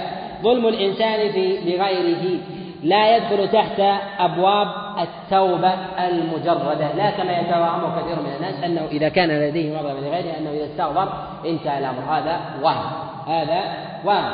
ينطلي على بعض أو كثير من الصالحين. ولهذا قال رسول الله صلى الله عليه وسلم منبها لأصحابه كما جاء في صحيح الإمام مسلم قال ما تعدون المفلس فيكم؟ قال المفلس فينا من الذي نار له ولا متاع. قال رسول الله صلى الله عليه وسلم المفلس من يأتي يوم القيامة باعمال كالجبال ويأتي وقد ضرب هذا ولطم هذا وأخذ مال هذا وسفك دم هذا فيأخذ هذا من حسناته وهذا من حسناته وإن لم يكن لديه حسنات أخرى من سيئات فطرحت ثم طرحت عليه ثم ثم آه، طرح في النار. كذلك أيضا ما جاء في البخاري معلقا وكذلك أيضا رواه الإمام أحمد في كتابه المسند من حديث جابر بن عبد الله. عن عبد الله بن أنيس قال قال رسول الله صلى الله عليه وسلم يحشر العباد يوم القيامة حفاة عراة غرلا فيناديهم الله جل وعلا بصوت يسمعه من بعد كما يسمعه من قرب فيقول أنا الملك أنا الديان لا ينبغي لأحد من أهل النار أن يدخل النار ولا عند أحد من أهل الجنة حق حتى يقص منه ولا ينبغي لأحد من أهل الجنة أن يدخل الجنة وعليه لأحد من أهل الجنة حق حتى يقص منه حتى اللطمة. قالوا يا رسول الله قال كيف ناتي الله جل وعلا حفاة عراة؟ قال بالحسنات بالحسنات والسيئات وهذا مما ينبغي أن يحذر من الإنسان خاصة الذين يجمعون الزكاة وكذلك الذين يجمعون الصدقات. ينبغي عليهم أن يتقوا الله جل وعلا في اموال في أموال المسلمين. من جهتين من حظ الغني بظلمه في ماله ومن حظ الفقير بحبس الزكاة عن أهلها. ولهذا قال رسول الله صلى الله عليه وسلم كما جاء كما جاء في حديث عائشة عليه رضي الله تعالى أن رسول الله صلى الله عليه وسلم قال ما خالطت الزكاة مالا إلا أهلكته. يعني المال الذي يضعه الإنسان من أموال الزكاة مع ماله مع ماله هذا مما يهلك مال الإنسان ولهذا يشتكي كثير من الناس بهلكة الأموال وكذلك أيضا من الأغنياء الذين يجمعون المال لديهم الزكاة فإذا حال عليه الحول لا يخرج الزكاة ويؤجلها أياما. إذا حال عليها الحول ذلك المال ليس لك يجب عليك أن تخرجه مباشرة. ولهذا قال رسول الله صلى الله عليه وسلم كما جاء في الصحيح لما صلى بأصحابه لما صلى بأصحابه قام عليه الصلاة والسلام مسرعا إلى داره ثم عاد إليهم والصحابة إليهم والصحابة يرقبونه بأبصارهم فقال إن إن إني نسيت تبرا من ذهب فخشيت أن يبيت الليلة إلا عند أهله وذلك أنه يجب الإنسان أن يدفع الزكاة مباشرة وأن لا يبقيها ألا يبقيها عنده. بخلاف حال بعض الناس مثلا إذا كان مثلا صاحب الزكاة آه، لم يكن حاضرا ويحتاج مثلا إلى حملها إليه فإنه يخرجها من ماله ويفرزها كذلك أيضا آه، يشاهد عليها حتى لا يقع فيه الذمة. لهذا ينبغي للإنسان أن يحذر في الأمرين من جهة الأغنياء أو الفقراء من أخذ مالهم فإن هذا من أعظم من أعظم الظلم بعد الإشراك بالله جل وعلا غيره. وذلك كما تقدم الإشارة إليه أن الذنوب التي يقع فيها الإنسان يكفرها سائر المكفرات من التوبة والاستغفار والحسنات التي التي تذهب السيئات أقم الصلاة طرفي النهار وزلفا من الليل إن الحسنات يذهبن السيئات. كذلك في قول رسول الله صلى الله عليه وسلم كما جاء في الصحيح وأتبع السيئة الحسنة تمحها فإذا جاء الإنسان بشيء من الذنوب وجاء بالحسنة فإن هذه الحسنة تمحو السيئة. فإنه يجب على الإنسان أن يعلم أن المظالم المتعلقة بالأموال ومنها أمر الزكاة لا تكفرها سائر المكفرات حتى المصائب والهموم التي تنزل بالإنسان وإن يجب أن يعيد الحقوق إلى أهلها. والأدلة على ذلك كثيرة متضافرة. ولهذا يقول النبي صلى الله عليه وسلم كما جاء في الصحيح يقول عليه الصلاة والسلام من كانت عنده مظلمة لأخيه فليتحلله منها. ما قال فليستغفر فليتحلله منها من قبل أن يأتي يوم الذي نار فيه ولا ولا درهم. كذلك أيضا ما جاء في الصحيح من حديث أبي هريرة أن رسول الله صلى الله عليه وسلم قال لا تؤدون الحقوق إلى أهلها ويقتصون الله من الشاة الضراء للشاة الجمع. وكذلك أيضا ما جاء في حديث أبي هريرة في الصحيح قال من أخذ أموال الناس يريد أداء ادى الله عنه، من أخذ يريد اتلافها أتلفه الله، وكذلك أيضا ما جاء في حديث أبي قتادة وكذلك أيضا من حديث جابر بنحو هذا المعنى قال توفي رجل منا فغسلناه وكفناه وتقدمناه وأتيناه به رسول الله صلى الله عليه وسلم. ليصلي عليه. فقال رسول الله صلى الله عليه وسلم هل عليه دين؟ قلنا نعم عليه ديناران. فقال رسول الله صلى الله عليه وسلم صلوا على صاحبكم. فقال أبو قتادة هما علي. فقال رسول الله صلى الله عليه وسلم هما عليك منهما الميت؟ قال قلت نعم. قال فصلى عليه رسول الله صلى الله عليه وسلم ثم قال إن هذه القبور مليئة ظلمه على أهلها وإن الله ينورها بالصلاه عليه قال ثم لما كان الغد لقيني رسول الله صلى الله عليه وسلم في بعض سكة المدينة فقال ما فعل الدينار؟ قال يا رسول الله إنما مات الميت بالأمس فلما كان بعده بيوم سألني رسول الله صلى الله عليه وسلم قال ما فعل الدينار؟ قال قضيتهما قال الآن بردت بردت جلدته وكذلك أيضا في كثرة كثير من الأحاديث التي التي فيها المبادرة بالأمر بإعادة الحقوق كذلك أمر القصاص من كان لديه حق من حقوق المسلمين يجب عليه أن يعيده وأن وإلا فالقصاص. ولهذا رسول الله صلى الله عليه وسلم قال فليتحللوا منها من قبل أن يأتي يوم. وما قال فليستغفر وليتوب نحو ذلك. ولهذا يتوهم من كان عليه عند أحد بلطمه أو ضربة أو أخذ دينار أو درهم أنه يستغفر ويدبر. هذا من الوهم يقال لا بد من الاستحلال أو القصاص أو ب أو يكون القصاص يوم القيامة بالحسنات بالحسنات والسيئات. لهذا ينبغي الإنسان ان أن يتحلل من آه، ممن لا عليه مظلمة في هذا في هذه الأبواب الثلاثة ما يتعلق بالدماء بالقصاص أو التحلل. وأما بالنسبة للأموال فإنه يعيدها إلى أصحابها أو يتحلل الأعراض فإنه لا بد من إقامة الحد عليه إذا قذف وطلب صاحب صاحب الحق في ذلك إقامة الحد. وإذا لم يطلب في ذلك فإنه يجب عليه أن يذهب إليه ويتحلل منه إذا كان قذفا وقد علم به واختلف العلماء في حال عدم علم المقذوف علم المقذوف بقذفه والكلام فيه هل يبلغ بذلك أم لا والحكمة في ذلك تقتضي أن الإنسان إذا أعلم خصمه في ذلك الذي تكلم في عرضه في حال عدم شهوده لذلك الكلام أنه إذا أخبره بذلك يظهر من ذلك الضغينة ويزداد أيضا الفرقة بينهما فإنه لا يجوز له أن يبلغ بذلك ويكثر من الاستغفار عل الله جل وعلا أن يغفر أن يغفر له. قال رحمه الله وعن أبي سعيد الخدري رضي الله تعالى عنه أنه قال قال رسول الله صلى الله عليه وسلم ليس فيما دون خمس أواق صدقة ولا فيما دون خمس ذود صدقة ولا فيما دون خمسة أوسق صدقة. في هذا الخبر عن رسول الله صلى الله عليه وسلم بين ما يجب من الزكاة في الأموال. فذكر رسول الله صلى الله عليه وسلم النقدين وذكر رسول الله صلى الله عليه وسلم بهيمة الأنعام وخصها بالإبل وهي واجبة في الإبل والبقر والغنم. وذكر رسول الله صلى الله عليه وسلم أيضا زكاة الثمار. وهذه من الأموال التي تجب فيها الزكاة. وهل يجب فيما عداها؟ مما لم يذكره رسول الله صلى الله عليه وسلم كمسألة كأحكام عروض التجارة وطريقة ما يجب في ذلك. هذا مما يحتاج إلى إلى النظر وذلك أن ما عدا ما ذكر رسول الله صلى الله عليه وسلم أن يجب فيه الزكاة. أولا قد ذهب الخلفاء الراشدون الأربعة وهو الذي عليه آه، الأئمة الأربعة أيضا من الفقهاء أن عروض التجارة مما يجب فيه الزكاة بسائر أنواع المتاجر سواء ما يجب عليه في ذاته الزكاة إذا قلب إلى زكاة التجارة كالإنسان مثلا الذي مثلا لديه بهيمة الأنعام. إذا قلبها إلى تجارة بخلاف الإنسان الذي يقلبها إلى إلى قلية فالذي يقتني ذلك فإنه يجب عليها أو يجب فيها الزكاة بالقدر الذي فرضه رسول الله صلى الله عليه وسلم. وما لم يكن على سبيل القنية الذي يأخذها على سبيل التجارة فالذي يتاجر فيها فإنه يجب عليه الزكاة على عروض التجارة وإن كان أصلها مما يجب عليها بالذي قدره رسول الله صلى الله عليه وسلم. وكذلك ذهب الظاهرية وهو قول داود الظاهري إلى أن عروض التجارة لا تجب فيها الزكاة باعتبار أن رسول الله صلى الله عليه وسلم لم يوجب فيها.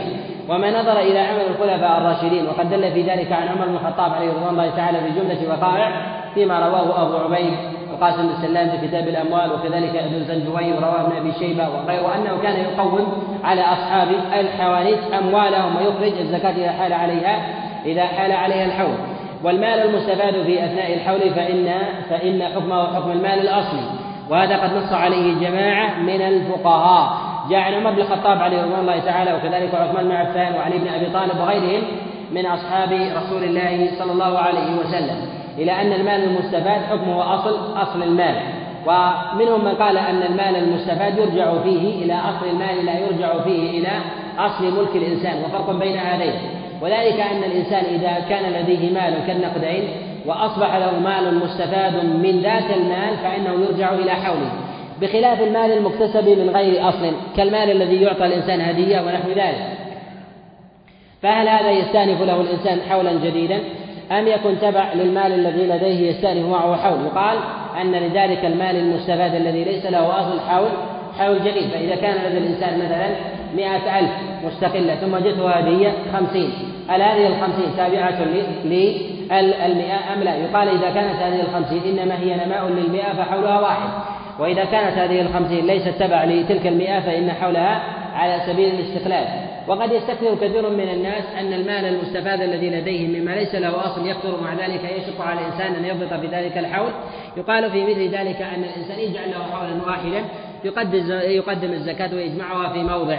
وموضع دفع الزكاة قد حد قد فضل جعل بعض العلماء بعض الأزمنة الفاضلة أفضل من من غيرها. قد جاء عثمان بن عفان عليه رضوان الله تعالى أنه كان إذا دخل رمضان قال هذا أوان زكاتكم. أي أنه يستحب أن يجعل الإنسان أن يجعل زكاته في رمضان. ولو جعلها في غيره في شهر المحرم أو صبر آه، أو غيرها من أشهر السنة أن هذا مما لا بأس مما لا بأس لا بأس لا بأس به. وإذا كان المال مما يجب فيه مما يجب فيه الزكاة بذاته كأن يكون من الأواقي من الفضة أو من الذهب من القراريط فإنه يجب فيه الزكاة عروض التجارة إذا كان من المعروض. كحال كحال الذين مثلا يعرضون الذهب والفضة تجارة بالبيع.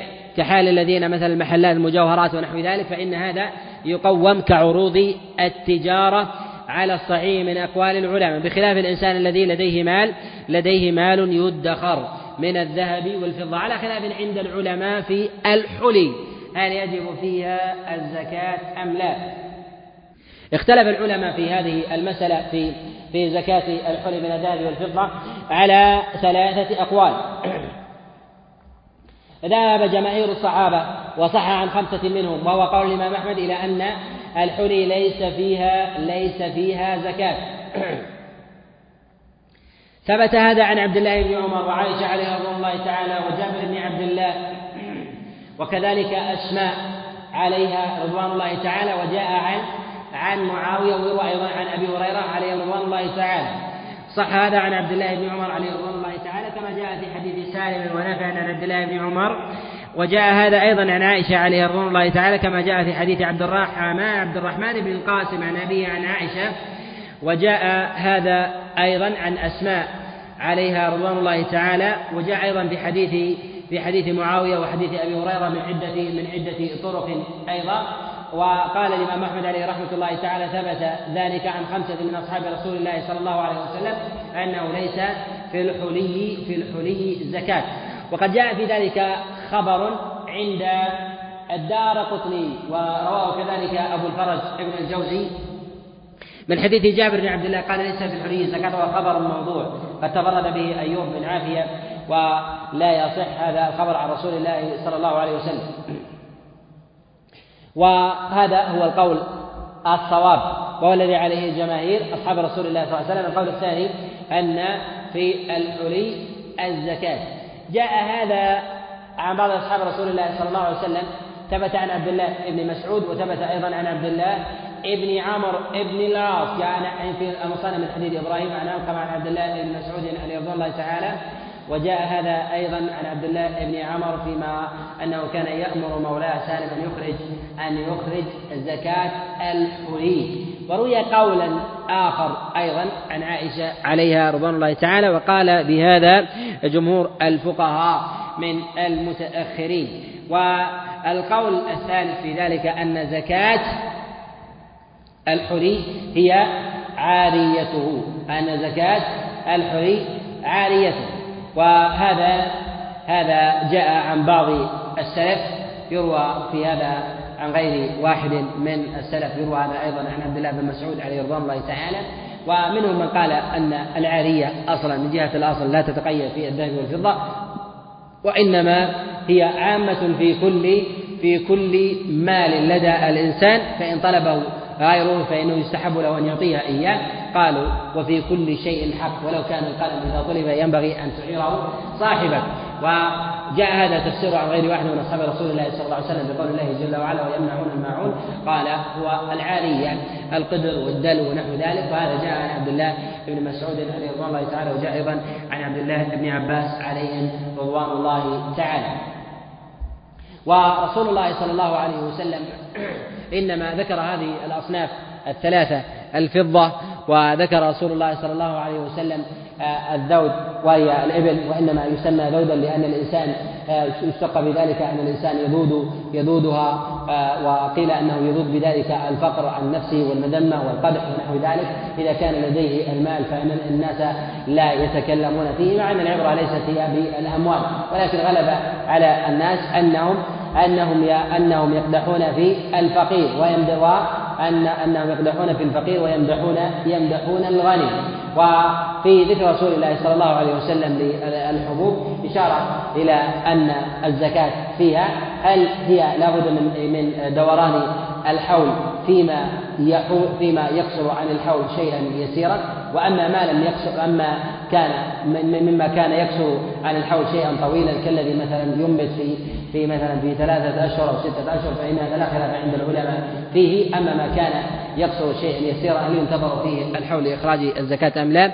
عامة العلماء على أنه لا صلة في ذلك في الحول لا صلة في ذلك في الحول ومن العلماء من قال أنه حتى لو زاد مثلا في بعض الثمار زيادة عن الحول فإنه يخرج يخرجها إذا كانت عروضا للتجارة ولا يخرجها ثمارا. كحال الإنسان مثلا على سبيل المثال الذي يتاجر مثلا في بعض الثمار ونحو ذلك قالوا وزادت عن الحول في بعض الأصناف لو لو وجد ذلك قالوا أنه يجب عليه أن يزكيها أن يزكيها عروضا. وهذا يقع أيضا في بعض بهائم الأنعام كالذين مثلا يتاجرون في الحليب ولديهم من الأبقار أو الإبل أو الاغنام ونحو ذلك ويبيعون ذرها من الحليب. فهذه هل هي تجارة أم هي قنية؟ فهل تزكى على عروض التجارة أم تزكى على أنها قنية؟ يقال الذي يباع هنا الحليب ولا تباع ولا تباع هذه البهائم. فإذا عرضت هذه البهائم من الإبل والبقر والغنم في ذاتها وأصبح الإنسان يبيع ويشتري فانها تكون من عروض التجارة يقوم الإنسان ما لديه من من منقول وما كان لديه أيضا من بهيمة الأنعام ثم يخرج الزكاة. وإذا وإذا كان الإنسان مثلا يخرج ما فيها مثلا من ضرعها من حليبها فإنه يجب الزكاة في ذلك أو قيمة ذلك الحليب.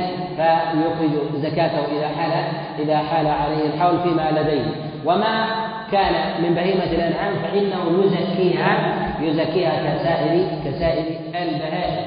ورسول الله صلى الله عليه وسلم قد قدر مقادير الزكاة في بهيمة الأنعام ويأتي مزيد كلام على هذه المسألة. بالنسبة للذهب اتفق العلماء على تقدير ذلك بعشرين مثقال ولا خلاف عند العلماء في ذلك. وهذا ذهب إليه الأئمة الأربعة ولا خلاف عندهم في ذلك. وإنما الخلاف فيما قصر شيئا يسيرا شيئا يسيرا عنه. وكذلك أيضا انما الخلاف أيضا في بعض المشهور من الذهب إذا كان شائبته يسيرا وهو مع شائبه الذي لا يمكن أن ينفصل عنه يبلغ ذلك المبلغ. هل يجب فيه الزكاة؟ أم أنه يقسم ذلك الشائب ولو كان يسيرا؟ إذا كان يسيرا مما مما ينقص مقدار الزكاة هل يجب فيه ذلك أم لا؟ هذا من مواضع الخلاف عند عند العلماء. وكذلك أيضا بالنسبة للفضة في تقدير رسول الله صلى الله عليه وسلم في خمسة أواق فإنها يجب فيها الزكاة وهي 200 وهي 200 درهم. وهذا لا خلاف عند العلماء فيه وإنما الخلاف على ذلك المقدار كما تقدم الكلام عليه إذا كان فيه مشروب. وإذا اجتمع لدى الإنسان ذهب والفضة ونقص كل واحد منهما على النصاب. هل يجمع الاثنين ثم يخرج الزكاة. إذا بلغ نصابا هذا مما اختلف فيه العلماء. ذهب جماهير العلماء إلى أنه لا يجمع بين بين الجنسين. ومنهم من قال بالجمع وهذا رواية في مذهب الإمام أحمد وقال به الإمام مالك عليه رحمة الله. إلى أنه مثلا على سبيل المثال لو كان لديه مثلا لديه خمسة عشر مثقالا من من الذهب ولديه مثلا ما يكمل الخمسة الباقية من الفضة بمقدارها دراهم. قالوا يجب عليه أن يجمعها حتى يخرج الزكاة ويخرج كل نصيب بحسبه بنسبته وتناسبه برجوعه إلى المال. وهذا على سبيل على سبيل الاحتياط. وما يكون لدى المتأخرين بالعوض الآن في معاملاتهم في في في العملة الورقية فإن أصلها ذهب والفضة تزيد قيمتها وتنقص وهل يرجع بالنقدين إلى الذهب والفضة هل يرجع في ذلك إلى حظ الفقير أو إلى حظ الغني؟ يقال أنه ينبغي للغني إذا كان لا يجحف به في ذلك أن يجعله في الأحظ للفقير. في الأحظ في الفقير. وهل يتوسط بين الاثنين أم لا؟ يقال التوسط ليس بضائع في ذلك لأنه حساب ليس من المقدر في في الشرع ولو فعله لا حرج عليه في ذلك. ولكن يقال أنه ينبغي للإنسان ألا يجهد في حق الفقير خاصة في نزول مثلا ما معدن الفضة في الازمنه المتأخرة نزولا بخلاف ما كان عليه عند عند الأوائل. وذلك ان عند الأوائل أن دينار الذهب يساوي 12 12 درهم. وأما في الأزمنة المتأخرة فالبول شاسع فنجد مثلا أن غرام من الذهب هو أغلى بكثير من غرام من غرام الفضة. وربما أن الإنسان يجد الفضة ولا يتناولها ويجد الذهب وله قيمه قيمة عنده بخلاف الأوائل. ولو اخذ ذلك وحيل إلى إلى الفضة فإن هذا مما مما يجحف في حق في حق الفقير.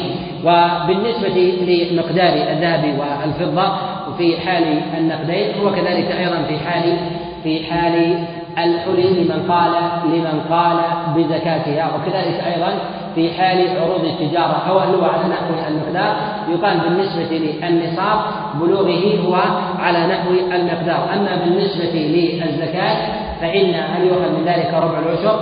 أم يؤخذ ما قدره رسول الله صلى الله عليه وسلم من ذلك؟ وهذا محل خلاف عند العلماء الذي يظهر الله أعلم أنها إذا كانت عروضا للتجارة فإنها يأخذها كسائر عروض التجارة فإذا كان الإنسان مثلا مما يبيع سائر المعادن أو يبيع مثلا الكتب أو يبيع السيارات أو يبيع مثلا الألبسة ونحو ذلك. كما يقاومون ويقاوم الذهب والفضة أيضا إذا كان عروضا إذا كان عروضا للتجارة. وهو كذلك أيضا كما أنه في الذهب والفضة كذلك أيضا في في بهيمة الأنعام من الإبل والبقر والغنم. ورسول الله صلى الله عليه وسلم قد بين الزكاة فيما كان للقنية هنا في في في بهيمة الأنعام من الإبل والبقر والغنم وما كان للتجارة فإن زكاته هي عروض التجارة وعلى قول الظاهرية أنه لا زكاة فيه ولو كان ذلك ولو كان ذلك مما هو مبالغ مبالغ فيه. وعند العلماء قاعدة أنهم يقولون أنه لا يكون المال للقنية إلا بالنية ولا يكون للتجارة إلا إلا بالنية. يعني إذا نوى إذا نوى الإنسان. وبه نعلم أن ثمة فرق بين المال المدار والمال المحتكر وأن زكاة الإنسان في ماله الذي لديه سواء كان من هذه الأصناف أو من غيرها كالعقار وغيره أن ما كان مدارا فهذا مما يزكى ولا خلاف عند الأئمة في ذلك الأئمة الأربعة في هذا. وأما المال المدخر مما لم يجد تحديد الزكاة فيه هل يجب فيه الزكاة أم لا؟ ذهب جمهور العلماء إلى وجوب الزكاة فيه وذهب جماعة من الفقهاء وقال الإمام مالك عليه رحمة الله تعالى إلى أنه لا يجب فيه الزكاة حتى حتى يعرضه أو ينوي أو ينوي المتاجرة المتاجرة فيه. بخلاف من الإنسان الذي يحول ماله مثلا من الذهب والفضة ويجعله مثلا في مال ثابت لا يريد إدارته حبسا له.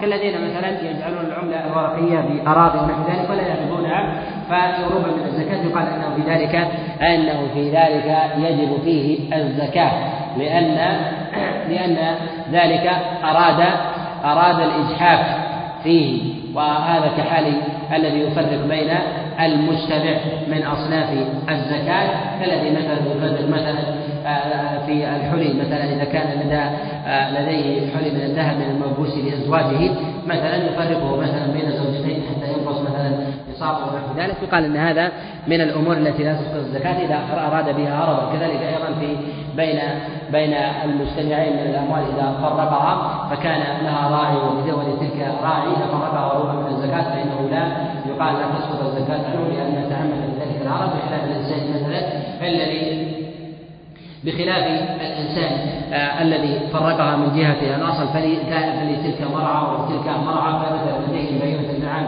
من الغنم مثلا 39 في موضع ولديه 39 في موضع و39 في موضع وتلك لها راعيها ومرعاها وكذلك أيضا وكذلك أيضا مكانها الذي تبيت فيه من مرابضها فإنه يقال بعدم الزكاة فيها. وما كان من الخليطين من البهائم فإن حكمها كالمال الواحد ولو كان قد اشترك في ذلك الاثنين إذا اشترك في المرعى واشترك أيضا في في المشرب واشترك أيضا في الراعي. إذا كان مثلا لدى الإنسان مثلا عشرين من الغنم وكذلك أيضا لدى شريكه عشرين واجتمعا فقد وجب فيها الزكاة. فيكون فيها الزكاة بخلاف المتفرق ولو كان من مال الرجل الواحد فإنه فإنه لا يجمع على الصحيح من أقوال على الصحيح من أقوال العلماء. وأما زكاة الثمار وكذلك الحبوب فإن يختلف بحسب جهد الإنسان فيها فإذا كان مما يسقيه السمع أو لو كان مما يشرب من الأرض كان يكون مثلا مجاور للأنهار أو كان مثلا المياه مثلا مياه قريبة من الأرض فإنه يجب في ذلك يجب في ذلك العشور كان مما يسقيها الإنسان بجوده أو من الآبار فإنه فإن الزكاة في ذلك هي نصف العشر كما جاء في حديث عبد الله بن عمر رضي الله تعالى في الصحيحين وقد جاء من حديث نافع وكذلك السالب عن عبد الله بن عمر عن رسول الله صلى الله عليه وسلم وقد جاء أيضا من حديث غيره عن رسول الله صلى الله عليه وسلم ولا خلاف عند العلماء ولا خلاف عند العلماء في ذلك. ويذكر هذا أيضا في أبواب الثمار إذا كان الإنسان مثلا يعد هذه النباتات مثلا للتجارة فإنه يزكيها بقيمتها لا بثمارها كحال الإنسان مثلا يبيع الفسائل فسائل النخل فيضع مثلا ارضا يبيع فيها يغرس فيها الفسائل ثم يبيعها ويغرس ويبيع. ولا يريد بذلك ولا يريد بذلك ثمار فإنه يزكيها في للتجارة ولا ينظر إلى ولا ينظر إلى الثمار يقال ان زكاه الثمار مستقله يزكي الثمار وكذلك أيضا يزكي يزكي اصولها بخلاف الذي مثلا يضع هذه هذه الأموال لسبيل لوضع الثمار فيزكي الثمار من غير تزكيه تزكية أصولها. وكذلك أيضا مما لا ينتج مما يتاجر به الانسان كالذين مثلا يضعون المشاكل من الزهور وغيرها فإنه يقومها الله. وكذلك أيضا يخرج زكاتها بحسب بحسب قيمتها بالرجوع إلى بالرجوع إلى المقدار في ذلك في في عروض في عروض التجارة على ما تقدم على ما تقدم الكلام الكلام عليه.